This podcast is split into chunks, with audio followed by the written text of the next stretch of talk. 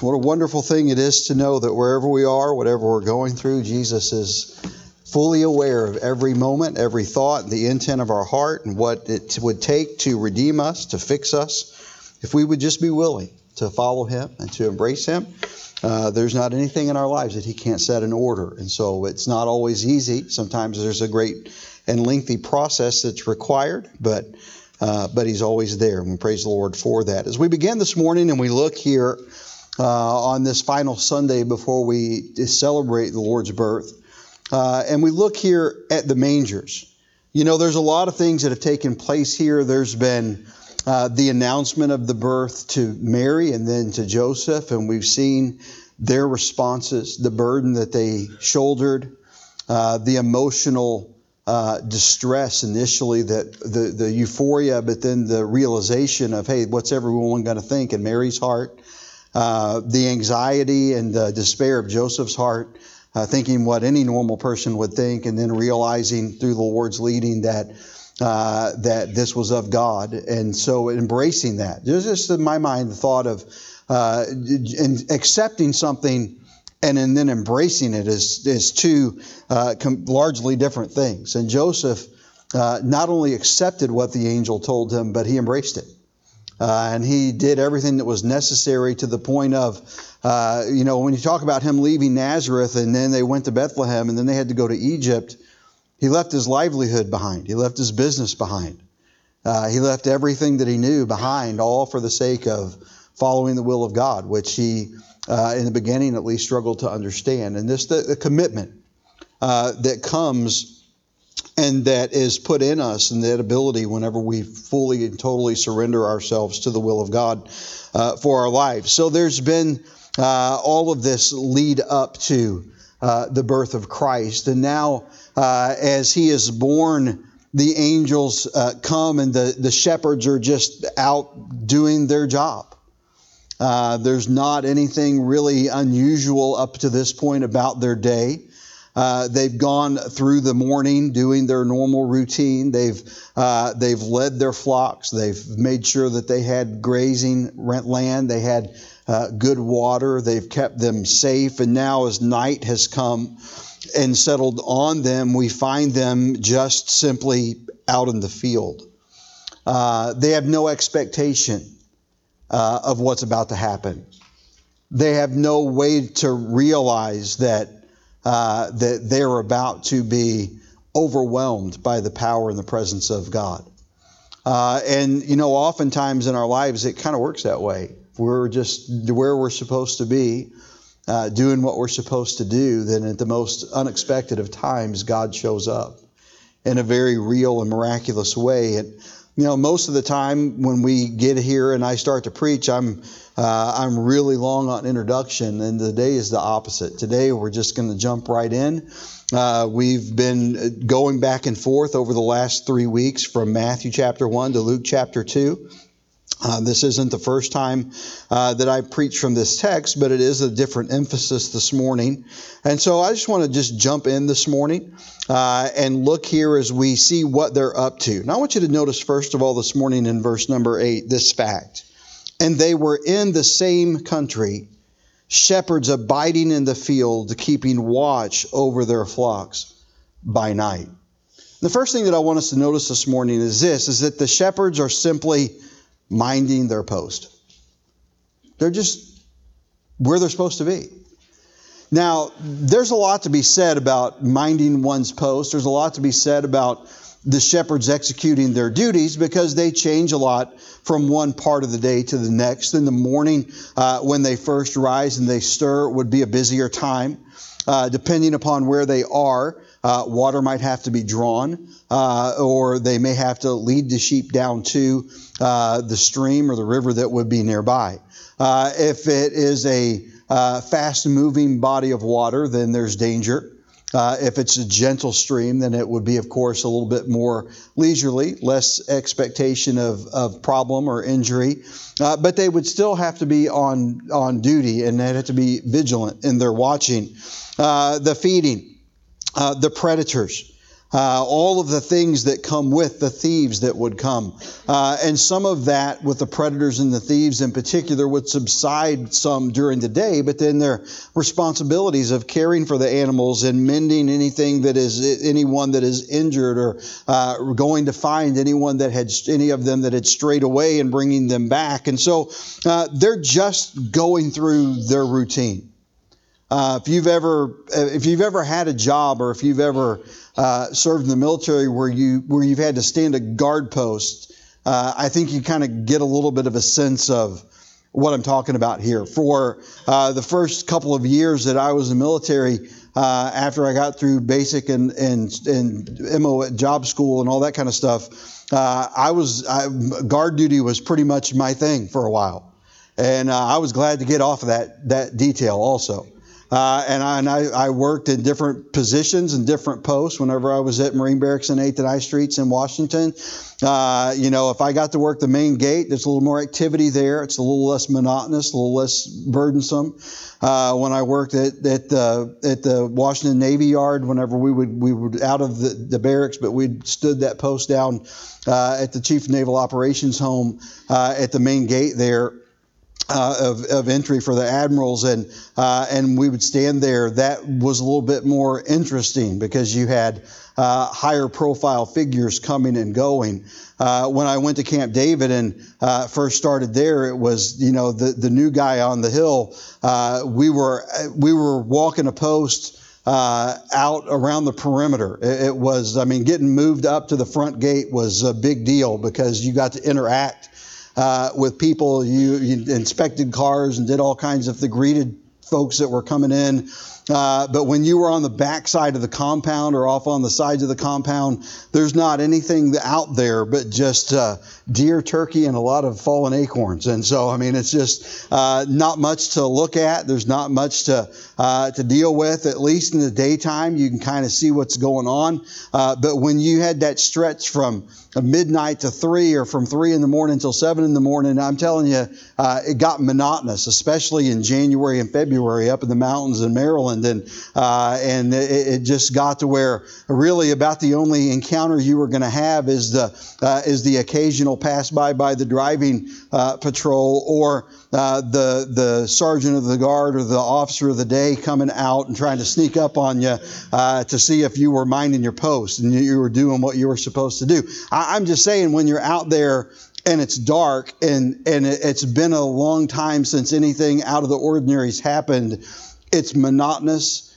and it's boring uh, and it's hard to kind of fixate your mind on on what you're supposed to be doing. I, I, can't tell you how many times walking up and down my post on the backside of, uh, of, of not the desert, but it felt like it sometime. Uh, I would I would recite the capitals of every state in my mind. I'd learned the states in or is anything that you could think of uh, to occupy your mind while you're out there alone. Uh, you tend to do, and so I'm thinking in those terms. Here are these shepherds.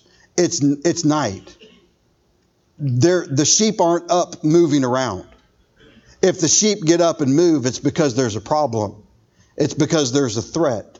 They're, they're laid down, they're bedded down, it's quiet, and, uh, and it's, it's uh, a little bit at times relaxing. And there are times when we know from the life of David that they would have uh, played music and they would have, uh, they would have meditated on the Lord and they would have thought, uh, about those types of things in their life. Uh, but when it's all said and done, there's only so much you, uh, time you can devote your mind to that before it drifts, it wanders, before you take turns getting some rest and sleep yourselves. But someone had to stay up and be on guard duty essentially for the welfare and the safety of the sheep. And, uh, and really, that's what we see here. Their day up to this point has been pretty routine which means in the minds and lives of most people at whatever job you work, uh, if, if nothing out of the ordinary has happened, it means that probably it's been just a pretty monotonous, boring day. There's not anything that's captivated your attention. And so we see, I just a couple of thoughts about this this morning. The first thing that I would think as we see them minding their posts is that they were just doing what they were supposed to be doing.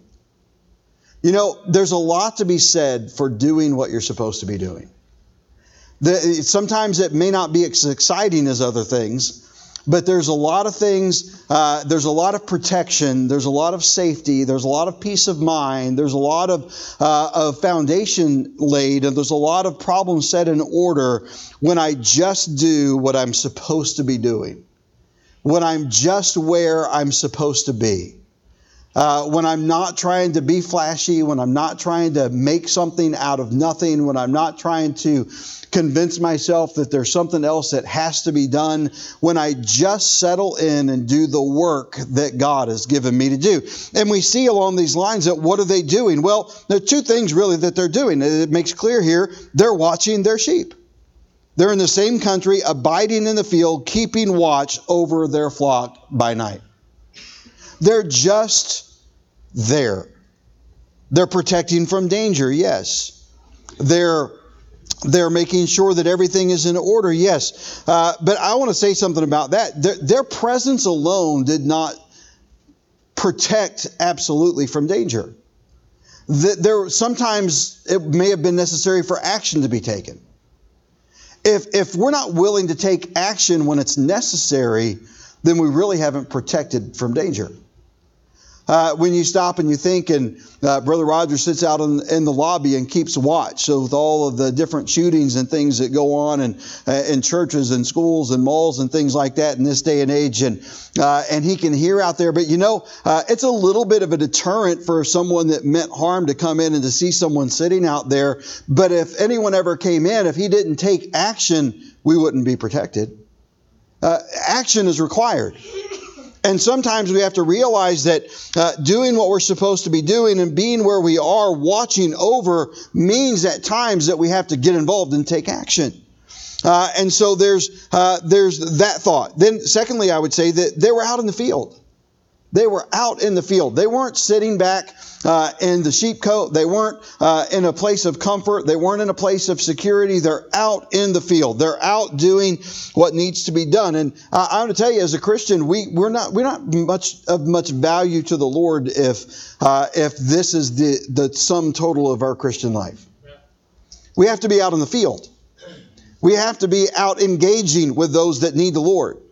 Uh, we have to be out engaging with those uh, that are searching for truth, and we have to at times protect the vulnerable from those uh, that would prey upon them. And there are a lot of things that go into this, but uh, but the shepherds are here. They're just doing what they're supposed to do. And, and the second thing about this uh, that I would say is that they were faithfully discharging their duty in the darkness. Not when it's easy, not when it's when it's fun not when it's eh, when it's it's captivating, uh, but in the darkness. And darkness has a lot of symbolic meaning, and uh, and and I'm not going to play too much into that this morning. But but the reality is is that uh, it, it, there's a there's still a lot to be said for people that do what they're supposed to be doing, even when it's difficult. And that's when it's the most important, by the way. Uh, it's the most important for me to stay faithful to the Lord, to stay faithful to His Word, uh, to stay faithful to what God's uh, called us to do uh, when it's not easy. It's been said uh, that character is revealed in adversity, uh, and it's also revealed in what we do when we think no one is watching. The real us is brought out in times of adversity. We can pretend to be a lot of things. But the real me comes out in times of trouble. Not only that, the real me is exposed whenever everything is just relaxed and I think no one's around. See, what we do in the dark is really who we are. And these shepherds in the darkness are revealing something about their character. They're willing to just pay the price. They're willing uh, to understand that the value is in the sheep. There's no value in them. They are not owed anything. Uh, they uh, they've contracted for their wage, and uh, and other than that, uh, they're owed no comfort. They're owed no lodging. They're owed nothing other than what they've agreed to uh, do the work for. Uh, but they're out there and they're in the dark, and they're faithfully discharging their duty, even when it's not easy and when it's not convenient, and they're just there. It's a good thing. It's a good thing to be here when, when services are going on. It's a good thing to be at activities when they present themselves. It's a good thing to be involved in, uh, in outreach ministries of the church. It's a good thing to be involved in other ministries of the church. Why, Pastor? Because uh, there are sheep that need to be cared for. Because there's a job that needs to be done. And it's not always going to be glamorous. It's not always going to be exciting. It's not always going to be out front where everyone notices the price that you're paying and the sacrifice that you're making and the, the work and the, that you're putting in. Uh, but God never misses out on any of that. He's fully aware uh, of everything. And so we see, first of all, this morning that the shepherds are minding their post. Secondly, this morning we see the, the shepherds find themselves in the midst of the powerful. Because they are minding their post, uh, imagine if they had called in sick that night. Imagine if they had laid out that day and just uh, didn't feel like going. Imagine if they were uh, stressed and overburdened and they, uh, they, they, they just didn't do what they were supposed to do. Look at what they would have missed out on. Notice verse number nine. Uh, and lo, the angel of the Lord came upon them, and the glory of the Lord shone round about them, and they were sore afraid. I think we'd be afraid too. Here we are. We've been doing this for uh, what would seem like a lifetime for some of them, and uh, for some that might have meant a few years. For some, it might have meant a few decades. We don't know the age of the shepherds. We just know that they're there in the dark doing what they're supposed to do. And so it's conceivable that some of them have been doing this for many, many years. And then uh, all of a sudden, something happens that's never happened before. Something's happened that they never could have dreamed up. Something happens that that they uh, that they uh, are, are, shaken about and that they find fearful. Uh, and what we find is that they are in a powerful and they are fronted with a powerful presence. And may I say this morning that any time that God shows up in our lives, His presence is powerful. Coming to church doesn't guarantee the, the power of God's presence showing up in life. Uh, the, the power of God's presence requires more than casual Christianity. It requires more than a casual, flippant walk through the Christian life. Uh, uh, the, the power of the presence of God in your life happens when you are seeking Him deeply and learning of Him and are surrendered and committed to Him. It is not something uh, that can be conjured up and it's not something that can be demanded. It is something that when we find ourselves doing what He's given us to do, faithfully executing executing our Christian duty and our hearts are involved with Him and we are seeking Him, that God spontaneously on His time and in, His will shows up in a powerful and a mighty way and changes one's life. That's the way it works. Could hear stories about great evangelist D.L. Moody always comes to mind whenever I think on this, when he would uh, share his testimony of, uh, of being a preacher of the gospel and preaching and uh, seeing occasionally someone come to Christ. And then uh, he spent time alone with God in prayer, and something miraculous happened in his life that he barely could even explain, other than just saying it was an endowment of power from the Holy Spirit of God. And then he went back out after that and the same preached the same sermons to the same crowds and saw thousands upon thousands of people's lives impacted by the gospel. Because it's not about you and it's not about me, it's about this power of God. It's about the Spirit of God flowing and working through us. But the Spirit of God will not find us if we are not out in the field by night keeping watch. If we're not willing to do that which God has commanded, then we will never be in a position to, ex- to experience uh, the midst, uh, the powerful presence of God uh, coming upon us. His uh, presence is always powerful. Uh, next, I would say that, that they had a powerful message.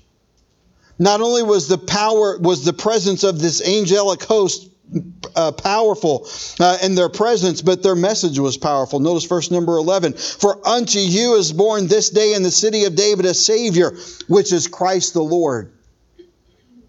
That's a powerful message the Savior that was promised by Isaiah, the Savior that was alluded to by the psalmist, the Savior, the Messiah uh, that's been predicted even since the since the garden. Whenever uh, whenever God gave the promise that uh, that their seed would bruise the serpent's head, was the first promise of Messiah.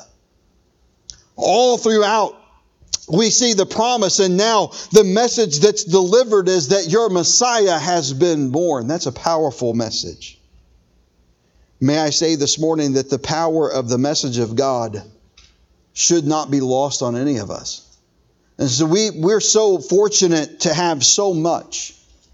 We're so fortunate, not just materially, but uh, in, in, the things of God. We have so much. We have heat. We have air conditioning. We're not meeting under a tree. We're not walking to church in the rain. We're not, uh, we're not devoid of Scripture. We don't have to come in this morning and take sections of the Bible that we've torn apart and rotate it from one household uh, to the next so that everyone has at least some part of the Word of God, like happens in many cultures.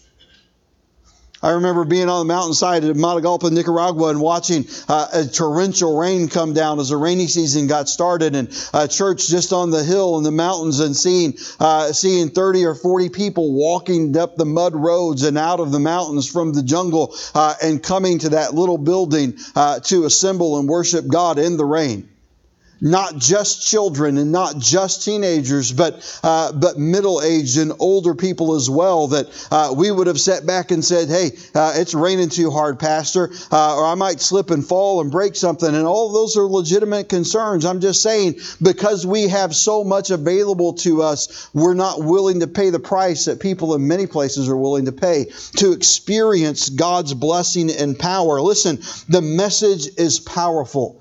Don't dumb down the message of God in our hearts and in our lives because we've heard it so often that it does not have the same impact that it once had. When we find ourselves truly in the in the field when we find ourselves truly engaged with God when we find ourselves truly in God's presence his powerful message becomes real to us again we see that in their message they have received a powerful mandate Notice in verse number 15.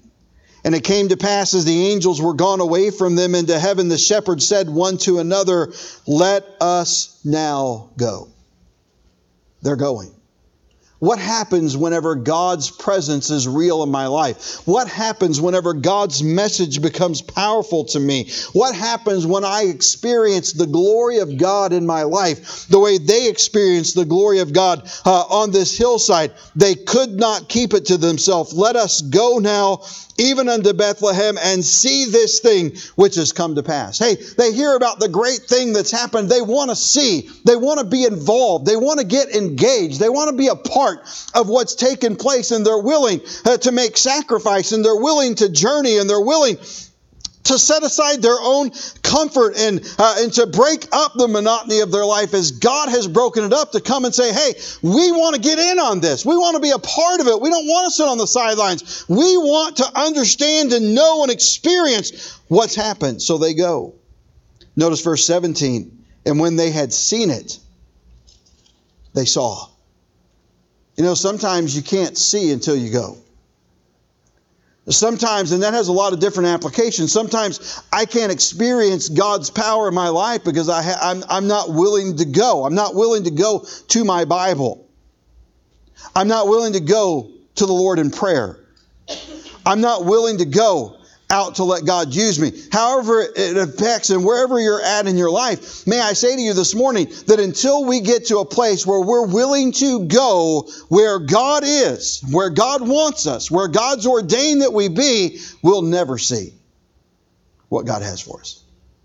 We'll never see the great things that God is doing it's interesting to me that, that, many times I'll have a week where I'll have one uh, person in the church that will be uh, just irate and furious, and it's the worst church ever, and it's a cult, and you're the most horrible pastor I've ever had, uh, and, uh, and and or I hate this particular service more than than I just don't even have any use for this particular service. I like Sunday morning or I like Sunday night. And it's funny that I'll have one person will uh, will say that this is the the worst ever, and at the same time someone else come in and it's the greatest thing since sliced bread. Uh, if you would think if it was really that bad, everybody would feel the same way. You know what's the difference? The difference is someone has a heart that's open and someone has a heart that's closed. Someone has a heart that's seeking and someone has a heart that won't get past old hurts and old feelings and old experiences. And the reality is, is that that's true of all of us. Until I come to a place in my life where I'm willing to understand that this is what God has told me I'm supposed to do. And I'm going to do it. And it doesn't matter if God doesn't speak to me in a powerful way the first time I go back to where I'm supposed to be or the first time that I do. I'm just going to continue to do what God said.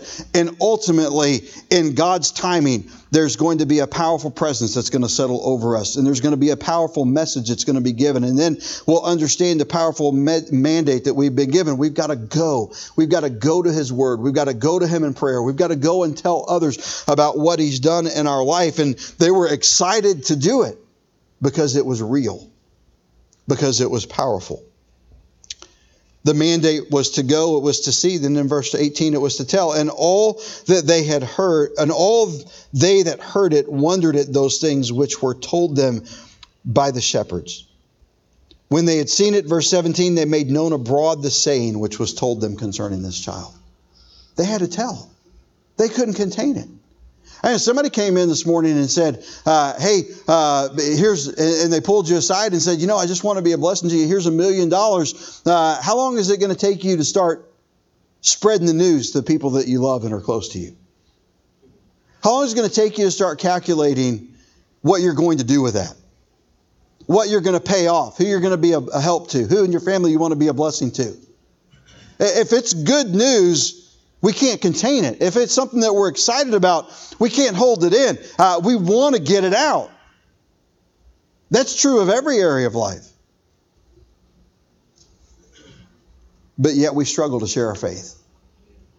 We struggle to follow the command that God has given us. And so we see this morning that the shepherds were simply minding their posts. And then we see that they were in the midst, they found themselves because they were willing to mind their posts in the midst of the powerful. Thirdly, this morning we see the shepherds seeing a miraculous presence. A miraculous presence. This is a presence that started out with power. It was bright, but they understand also that not only is it powerful, but it's miraculous. This is not of the ordinary. This is not something uh, that is that is that's going to be replicated in history. In verse number 13, and suddenly there was with the angel a multitude of the heavenly host praising God and saying, Glory to God in the highest and on earth peace, goodwill toward men. And so what we see here this morning is that the shepherds are, are uh, out here and a miraculous presence settles over them. There's a miraculous presence of the heavenly host. The heavenly host is interesting. We see first that there's this individual, an angel making an announcement, and then the heavenly host, the army of God, the angelic army of God out there, and they're not ready to wage war. They're ready to sing praise to their king. They're singing glory to God in the highest. Why? Because they are gaining some understanding that what the birth of Jesus means is that there will be reconciliation between God and man. That there is again the hope of peace, the hope of joy, the hope of of those uh, that are hurting being being fixed, repaired, healed. And we see that, that this, is a, this is a heavenly host. Listen, uh, it, it is a miraculous thing for God to reveal the angels of heaven to, to humanity. But He does here. And when God settles in in our lives and our heart, don't lose out on the fact that it's miraculous. When God captivates your walk, when God captivates your attention, when God uh, soothes that hurt, when He soothes that pain, when God helps you grow, when God helps you uh, achieve accomplish that which He set out, that is a miraculous, intervening, powerful moving of the Spirit of God in your life. And we see this this evening or this morning as they're out here that they that they are encapsulated and they're captivated by this miraculous presence, the presence of a heavenly host. But the real miracle is the presence of this miraculous child. And notice in verse number 16, and they came with haste, and they found Mary and Joseph and the babe lying in a manger. May I say this morning that there's no greater miracle than Jesus. There's no greater miracle than a person who realizes that Jesus has paid their debt and wants to save them from their sin. It's the purpose for which he came. It's the, the driving force between all ministry, between every Christian life. It is a heavenly child. There's a heavenly host, yes. Who knows how large the crowd was, but it could have been thousands, if not or, or more, of angels singing and glorifying God. We don't know the number. What we do know is what is who they were singing about. And what we do know is that however great and majestic and, and miraculous all of that crowd together was, none of it was as great as the child in the manger. He's a wonderful Savior. He can do wonderful things in our lives if we'll just let Him. I want you to see, lastly, this morning, that first we saw the shepherds minding their post, and then we see them experience this great spectacle. They're in the midst of great power. They're in the midst of a miraculous presence. Notice what happens next. Verse number 18. And all they that heard it wondered at those things which were told them by the shepherds. But Mary kept all these things and pondered them in her heart. And the shepherds returned, glorifying and praising God for all the things that they had heard and seen as it was told unto them. The last thing I want you to see this morning is that the shepherds were minding their posts again. They were doing what they were supposed to do. They experienced a miracle. They saw the glory of God. They met a Savior. And they were back again on the job. All of Christian life is not going from running from miracle to miracle. The Christian life is not about one spectacle after another. The power of God in your life and my life and the power of God is realizing that I cannot be involved in going from miracle to miracle. That real success is passionately, faithfully performing the mundane things of my day. Where did they find God's power? In the field. Where did they find God's presence? On a hillside. They weren't out looking for something spectacular. They were just doing what they were supposed to do. Sometimes I think that in spiritual life and in church life and in ministry, we have far too many churches and pastors and spiritual leaders that are all jazzed up about running from big event to big event and getting all caught up in, uh, and seeing the, and innovating the next great thing when what we really need, and I'm not against new ideas, but what we really need is to just focus on Jesus.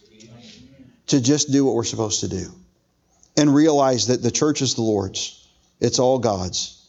And when we do what He wants us to do, that when the time is right and when God's will mandates it and when He's ready, hearts and lives are impacted. And there people who are just doing what they're supposed to do that are used to impact it. Surrendered.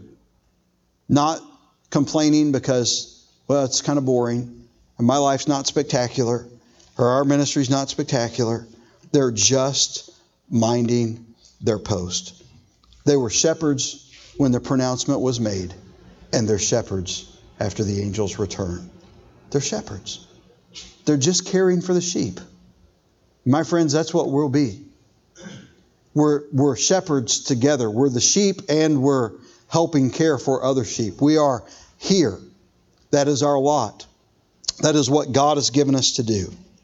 May I suggest this morning as we close that joy and peace come not from going from spectacular event to spectacular event, but joy and peace are found in the presence of God as we do the daily tasks that He's given us to do faithfully.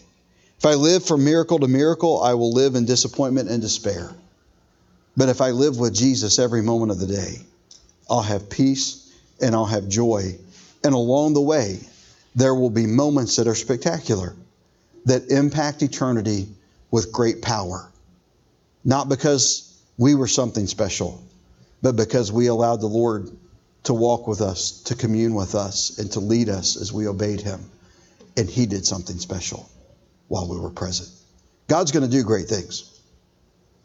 I want to make sure that I'm where I'm supposed to be when He does them so I don't miss out. I want to be right where God wants me to be. And however long it takes for God to decide that He wants to do something that's out of the ordinary, it's His business. But in the meantime, may we all be found faithful.